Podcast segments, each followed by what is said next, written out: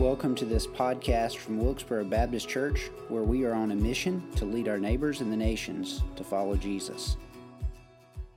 If you will, turn with me to uh, Hebrews chapter 5. Just a moment, we're going to read from there. Uh, I would like to invite you back.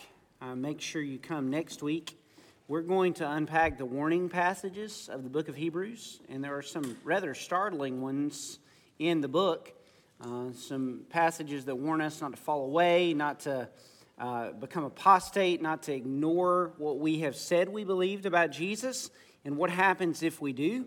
And so uh, the question there is really that, that many have asked coming through the book of Hebrews is can one lose their salvation? And we're going to try to explore what the writer is dealing with in those texts from the book of Hebrews. So I would encourage you to come back next week as we look at the warning passages in the book of Hebrews.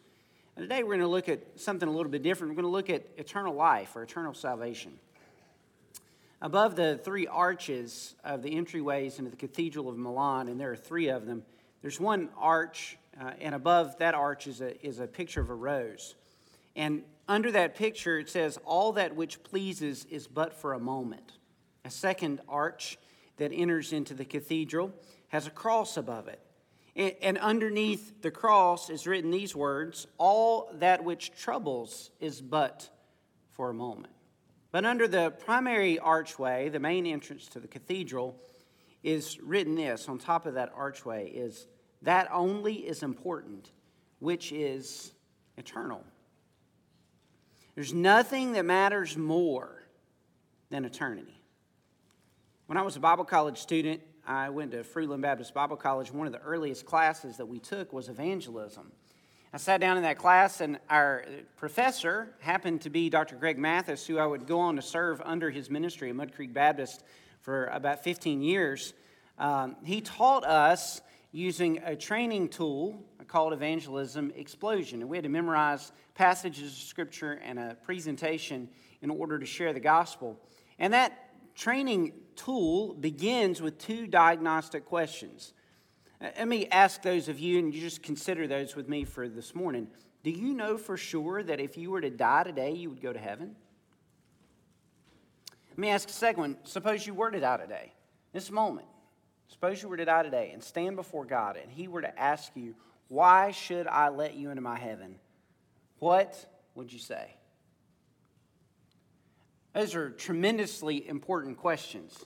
There's nothing that we could think about that's better than eternity, but the reality is, so many of us are so distracted by so many of the things going on. We're so busy, we're so frustrated, or we're so anxious, or we're so tied to our cell phones and our, our, the data that we look at and the stories we read and the images we click and like and the news articles that we feel like we've got to stay in touch with or the business we've got with work or, or if you're a parent the busyness at home. And it is so easy for us to be caught up in the present day everything that we've got to do that we don't often consider eternity. So what i'm going to ask you to do is for the next 25 minutes or so stop thinking about everything else Stop being distracted, and let's look at what the Bible tells us about the source of eternal salvation. How in the world do we know that we can enter into heaven and have eternal life? Our, our, text focuses on Jesus as priest, but in verse 9 it says he is the source of eternal salvation. The reason he is what he is, our priest, is because he wants to offer us a way into heaven. And we're going to look at the qualities of the type of person we need in order for us to experience eternal salvation. Read with me Hebrews chapter 5, beginning in verse 1. For every high priest chosen from among men is appointed to act on behalf of men in relation to God, to offer gifts and sacrifices for sins. He can deal gently with the ignorant and wayward since he himself is beset with weakness.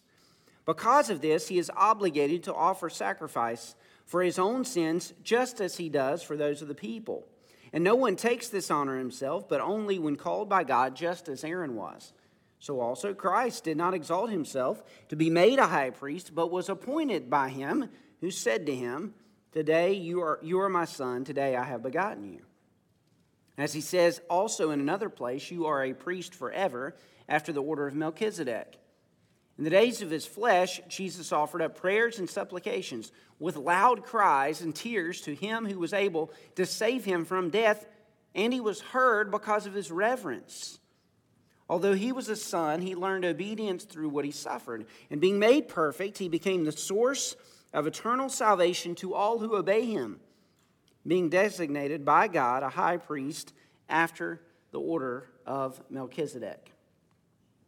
What do we need in order to make sure that we have eternal salvation? The first type of person we need, or the first quality of a person that we need, is we need someone like us. Text tells us we need someone like us in order to be assured of eternal salvation. The, the passage begins with a description of the priesthood of the Old Testament. The Old Testament priests had to meet certain qualifications.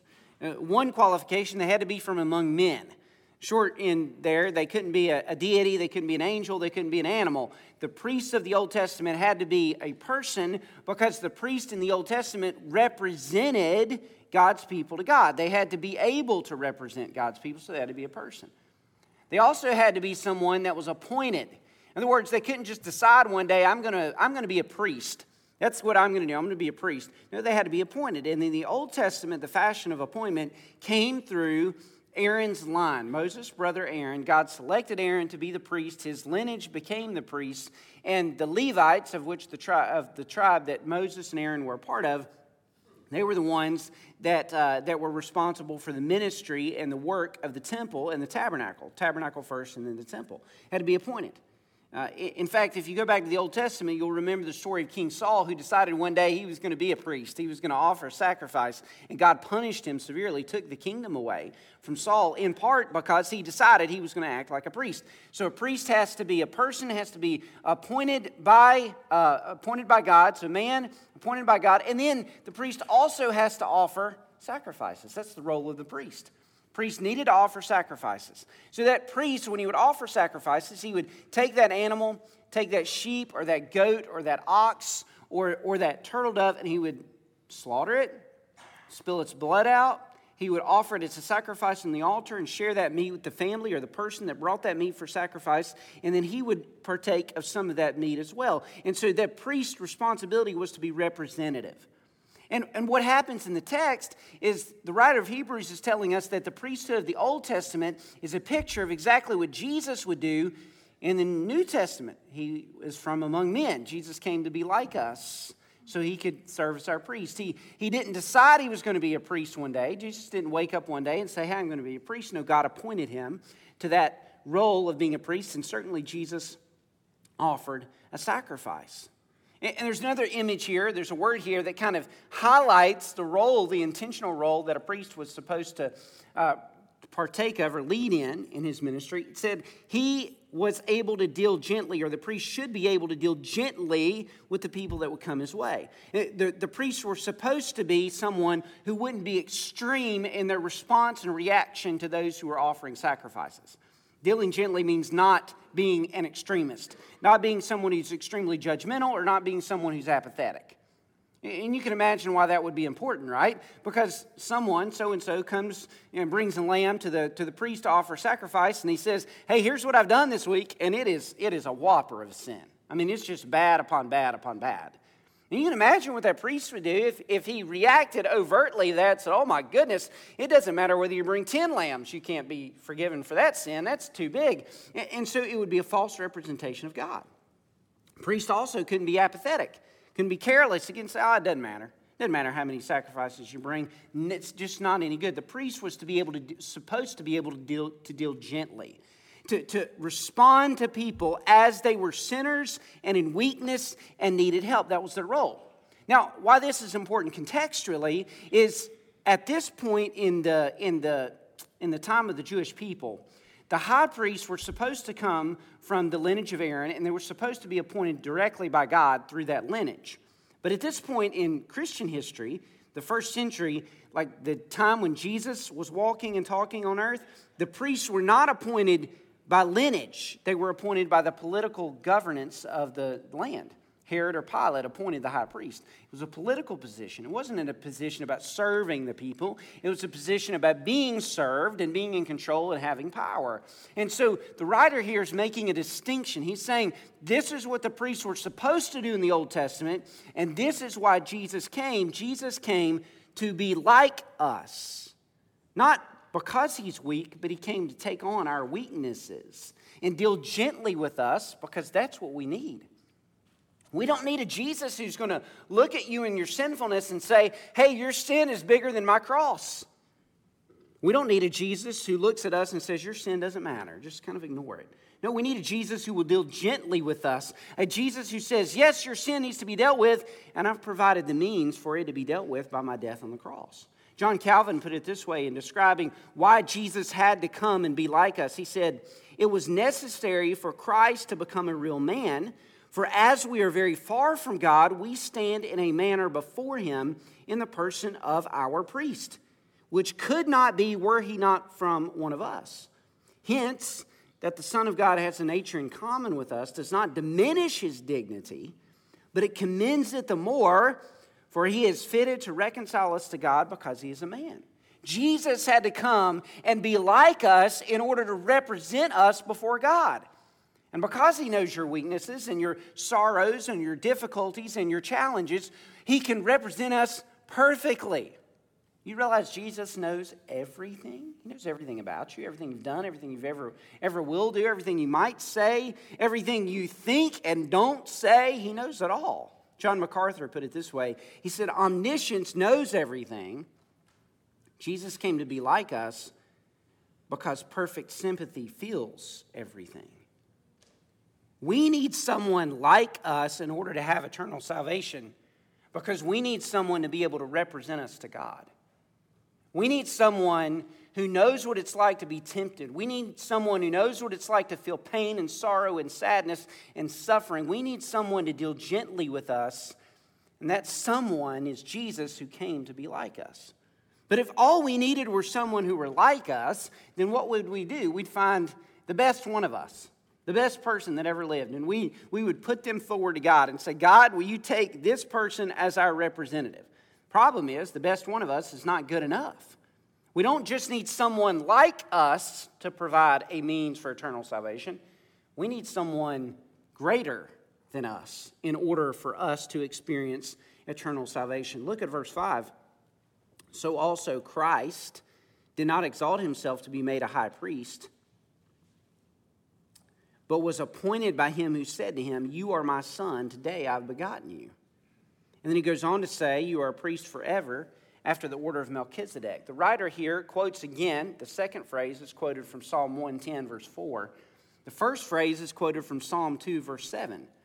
And those are messianic psalms. They're kingship psalms, really. They're psalms that predict that there's going to be a Messiah who's going to come. He's going to be the king. He's going to be the king of the Jewish people. He's going to be the one that everyone is to follow. And so those psalms are intended to point to someone who's going to reign and rule, someone who's going to be in charge, someone who, who we can count on and we can depend on. They're beautiful pictures and affirmations of what God intends to do or spoke through the prophet spoke through David in the Psalms, what he intends to do in the future. And of course, the writer here says they're fulfilled in Jesus. So Jesus is the one who is greater. He is greater, so he is able to bring us into eternal salvation. He's greater because he is a king. That phrase, look at this, you are my son, today I have begotten you. It's a beautiful phrase.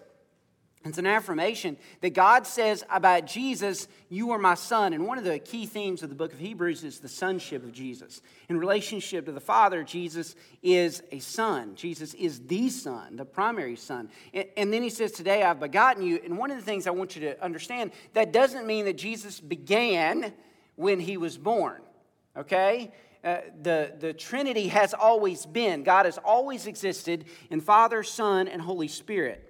But he was begotten in human flesh, meaning that Jesus, the second person of the Trinity, has always been, but he became human flesh when he was conceived. He became human flesh in birth when he came into the world. He is begotten of God so that he could be greater than us, and he is greater than us because he existed before he began physically began as a human person. It's a glorious affirmation of the greatness and majesty of Jesus as King and as Lord. Goes on in Psalm 110 to acknowledge that he is a priest forever after the order of Melchizedek. We're going to study Melchizedek more deeply, more intricately in the next several chapters of the book of Hebrews. But Melchizedek was a king. He was the king of Salem, which was the name before Jerusalem was given its name. So he was the king of Jerusalem, king of Salem, but he was also a priest. If you go back to Genesis chapter 14, you'll discover that Abraham, after he'd rescued Lot from some armies, he came back and he offered a tithe to Melchizedek, who is described in the Old Testament, Genesis 14, as a priest to the Most High God. Melchizedek was a priest king. He was a representative of God. And while he didn't have the lineage of Abraham, he was still a priest of the Most High God. And so, what, it's, what the text is telling us, what the writer is saying, is that Jesus is a king. He's a king after Melchizedek, he's a priest after the order of Melchizedek. He is the one who is absolutely, gloriously affirmed and in charge. He's greater than us, and because he's greater than us, he can offer us eternal salvation. But you look around and you see, man, it doesn't look very much like someone who is good and godly and holy and righteous is in charge. Congress can't get along. There's chaos in the world. There's war. There's pandemic. There's sin. There's wickedness. There's depravity. There's anger. There's frustration. And we're just talking about the out there, not even taking a snapshot of what's going on in your home or your heart or your life. Does it look like Jesus is in charge? just want to remind you he is. Let me tell you how I know he is. Because he is, well, because you're here. What do I mean by that? Well, the events of the crucifixion and resurrection took place 2,000 years ago in a place called Jerusalem, halfway across the world. And yet we're here today gathered as a group of believers, completely disconnected historically from the lineage of the people of Israel that God sent Jesus through, we're here praising King Jesus. When Jesus came on planet Earth, he came, and the Bible says that his first sermon was Repent, for the kingdom of heaven is at hand. Jesus came to inaugurate his kingdom, to begin his kingdom. And his kingdom began when he started preaching and when he started healing and doing the ministry of a priest and doing the preaching of a prophet. That's when his ministry began. And that's when his kingship began. It was inaugurated at his first advent. You know how I know it's continuing to be in place? Because the spread of the gospel is an affirmation of the kingship of Jesus. When you and I preach and teach the gospel, when we witness to our children and grandchildren, when we tell someone who's never heard the gospel about Jesus and they come to faith in Christ, that is an affirmation of Jesus' kingship and rule. We call that the already not yet principle in terms of interpreting Scripture. Already, Jesus is ruling. He is ruling in and through the power and spread of the gospel. He is ruling in and through His people, the church, when His church preaches and teaches the gospel and spreads the good news. He is ruling and He is in charge.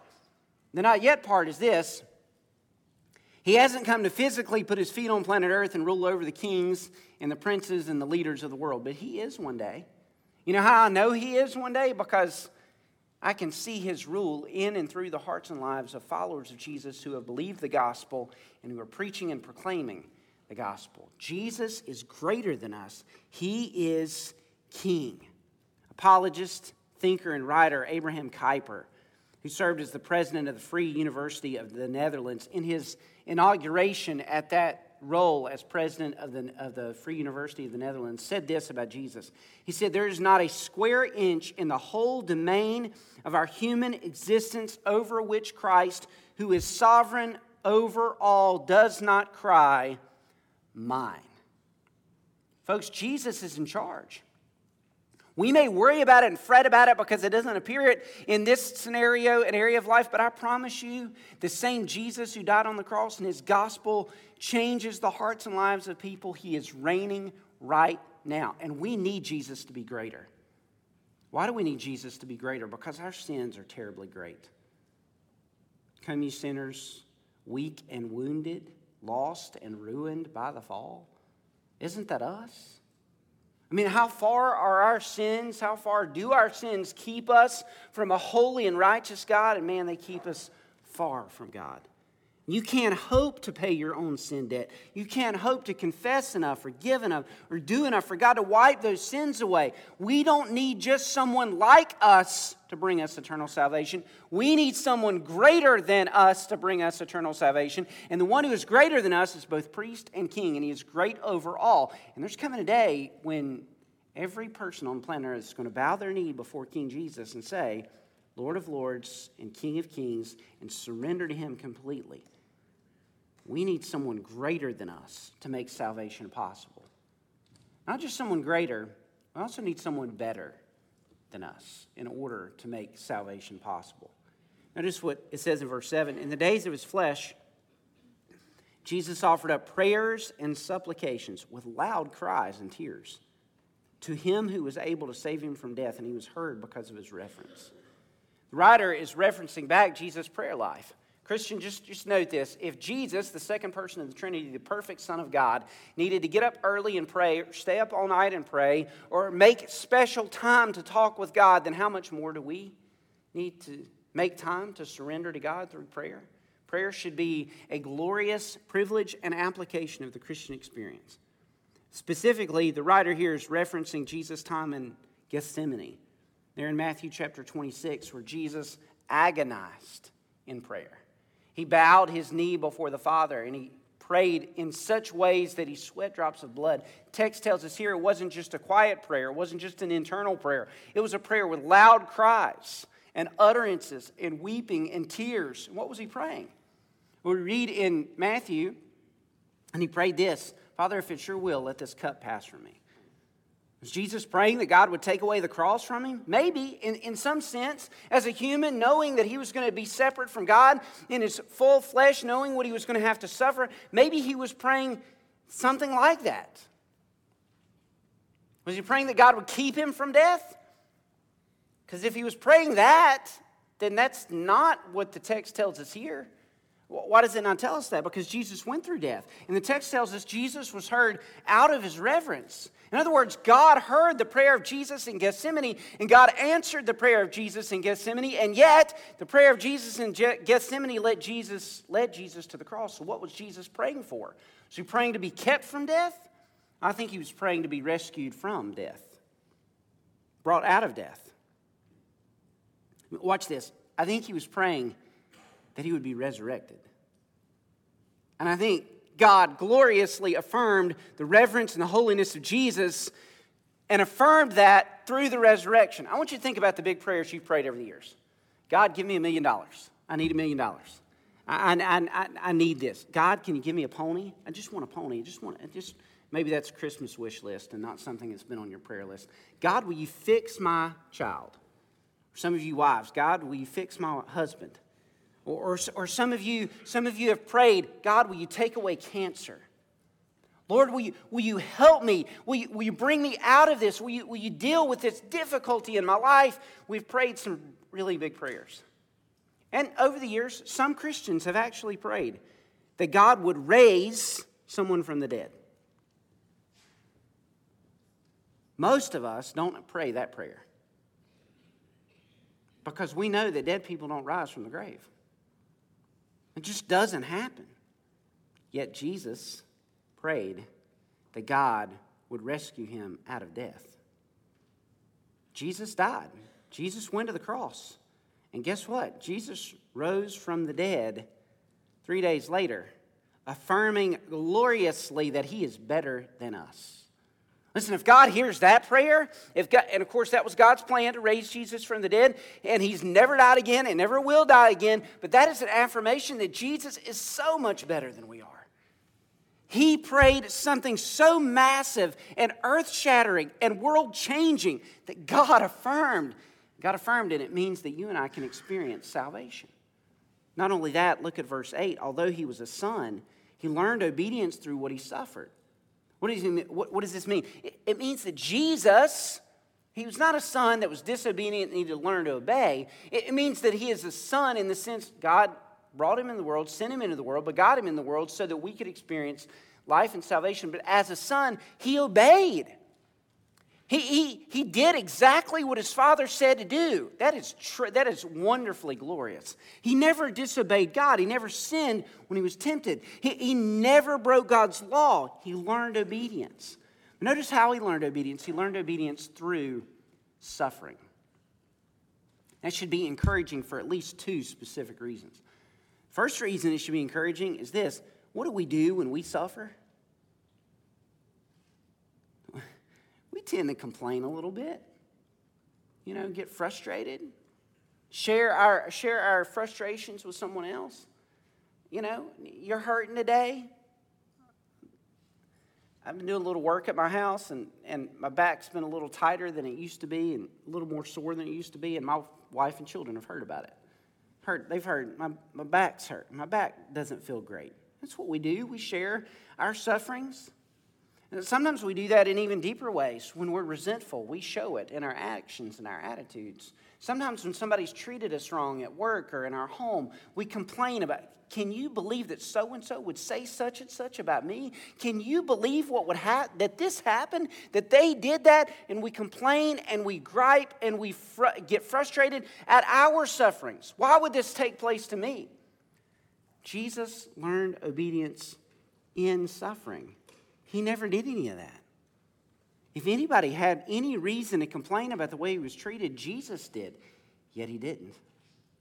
He learned obedience through suffering. That should encourage us. It should tell us that he's better than us. I mean, obviously, he's better than us. Thank goodness he's better than us. Thank goodness he didn't complain when he suffered. Thank goodness he didn't look at the Father and say, I don't want to go through the pain of the cross. And I'm just not going to do it because we wouldn't be here today uh, having the opportunity to experience redemption and life. A second reason that Jesus learning to obey through suffering should encourage us is notice that's where he meets us. He didn't learn obedience through blessings. He didn't learn obedience through good times. The Bible says he learned obedience through what? Suffering.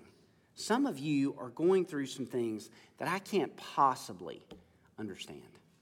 I love you. I care about you as, as the church that God's called me eh, to be a pastor and an elder here and, and serve and lead. I love you. And I'm heartbroken at some of the things, some of the stories you've told me, and some of the things you're going through. But some of what you're going through is beyond my understanding and my ability to help you with, other than prayers and some sympathy.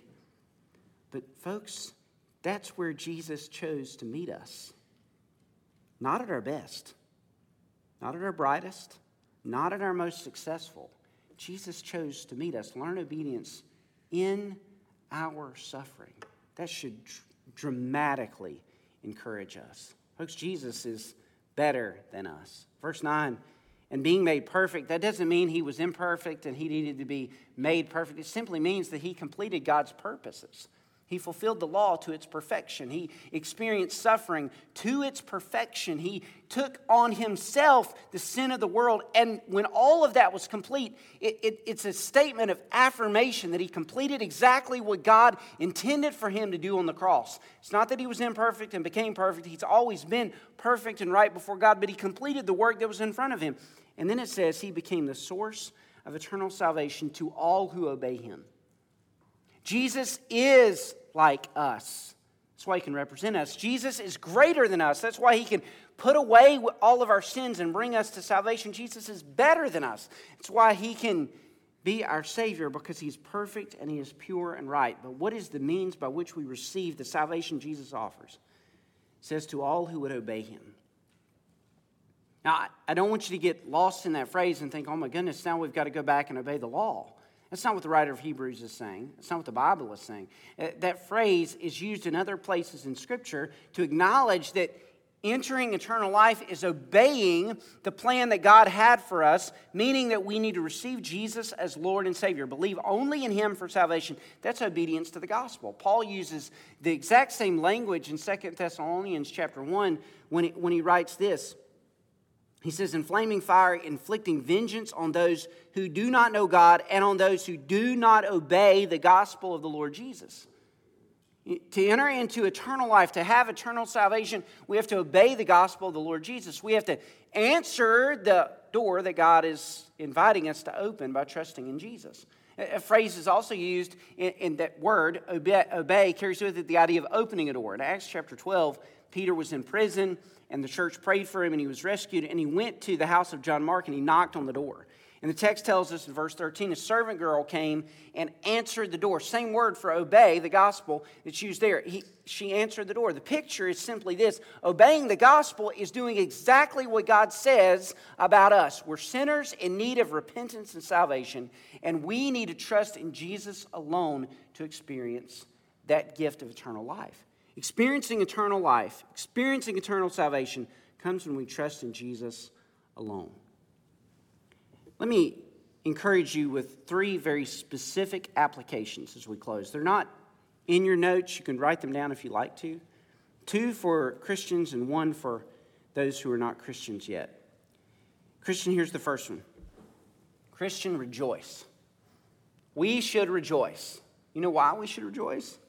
Because we are part of God's inheritance gift to Christ.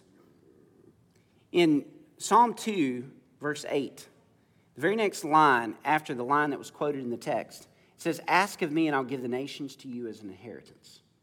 That's not for us.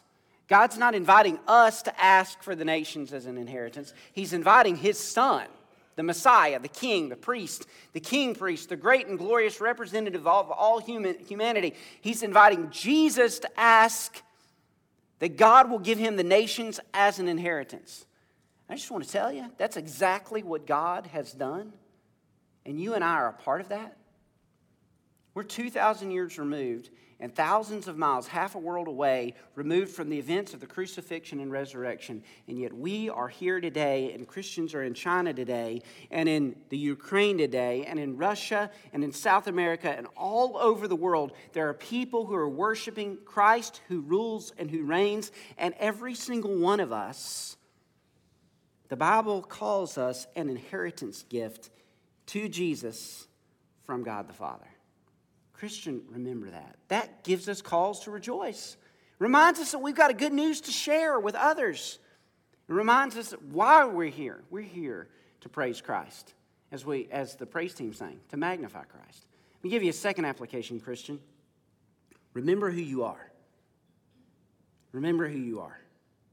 In the Old Testament, the priests had to wear specific garments. The high priest, in particular, he had to wear multicolored robes. So he had blues, and he had yellows, and he had whites on. Uh, down at the bottom of his robe, he had tassels and he had bells, and there were pomegranates sewn into his uh, robes, in his clothing. He had a turban on his head. I mean, if you were the high priest, everybody knew that you were the high priest because your garments set you apart.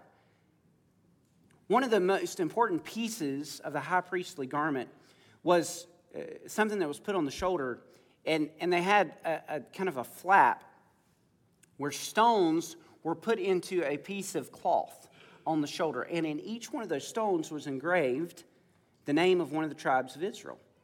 So when the high priest would go about doing his duties regularly, and specifically on that day of atonement, he would be walking around with the names of the people of Israel on his shoulders. In other words, he would be representing the people before God. In the New Testament, Old Testament, when you see Jesus dressed as a priest, like you do in Revelation 1, like you do in Revelation 5, those images, you don't see Jesus with a sash that has stones on it with everybody's name. I will tell you this your name, my name, is embedded in the scars that he carries as our sacrifice and priest. Remember who you are. You have been redeemed by the blood of Jesus Christ. He's forgiven you, He has saved you, He has changed you. You're His. That's why we should act like we're His, because that's what He did. He bought us with His blood.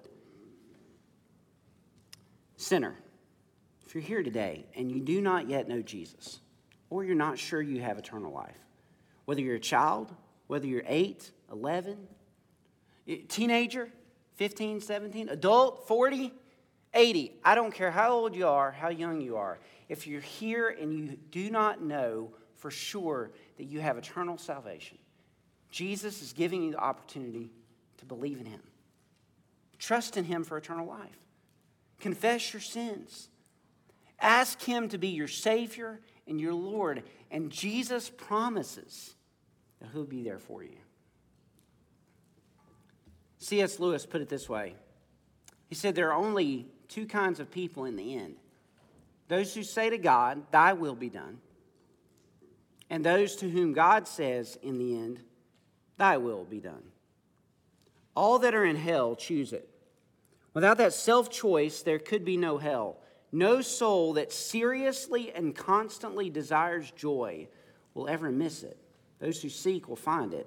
Those who knock, it is open to them. Lewis is observing what is gloriously true about the gospel of Jesus Christ. He invites any who would believe to receive in Christ, receive Christ, and have eternal life. So I would tell you, eternity is in front of you. You have an opportunity to receive Jesus, to experience eternal salvation, and go to heaven and be there forever and forever and forever. Or you can reject it. Can deny what God says. You can ignore it. You say, I want to go about living my life my way. And God will let you do that. But you'll suffer for eternity for it. I'm going to ask you to do something if you would. I'm going to ask everybody in the room to bow your head and close your eyes. I don't want anybody else looking around. I, I promise I'm going, to ask, I'm going to ask something in a moment. I promise if I ask you, I'm not going to embarrass you. I'm not going to call you out. I'm just simply going to pray for you. I'm burdened daily and regularly for those who are connected to Wilkesboro Baptist Church who are not sure of their eternal salvation. And I pray for you. And I just want to pray for you today. So here's what I'm going to ask you. If you're in the room and you're not sure that you have the eternal salvation described in Scripture, would you just do me a favor and raise your hand? That's all you got to do. Raise your hand. If you're not sure that you have eternal salvation, right now, just raise your hand. Okay? I see your hand. I would love to talk to you about what it means to follow Jesus. I'd love to pray with you. I'd love to speak to you about how you can know for sure that Jesus is your Savior. So, what I'd like you to do, you can take the tear tab in your worship guide and say, I'd like to know more about following Christ. And just check it and put your name. Hey, can I talk to you? If you want to, you want to come down at the invitation, you're welcome to do that. I'd love nothing more than to tell you, tell you how you can put follow Jesus as your Lord and Savior and receive eternal life. Christian, here's what I want you to do. In this room and in your relational circles, you know people who have not yet trusted Jesus. You know children, grandchildren, teenagers, neighbors, coworkers. When we give the invitation in a moment, I want you to pray for them. Just pray for their salvation. Pray for God to open their eyes and soften their hearts that they would come to know Jesus as Lord and Savior. For those of you that lifted your hands, I'm going to be praying for you. I'm going to ask you if you would to go ahead and stand with me. We're going to sing an invitation hymn in just a second, but let me offer a word of prayer for those of you here. And for those of you that are not, those that are not here that need Jesus. Father, you are great and good. You're glorious. And Lord God, you sent your son Jesus to be like us so that he could represent us to you. Thank goodness you sent him to be greater than us. He is able to take away our sin. Thank goodness that you sent him to be better than us.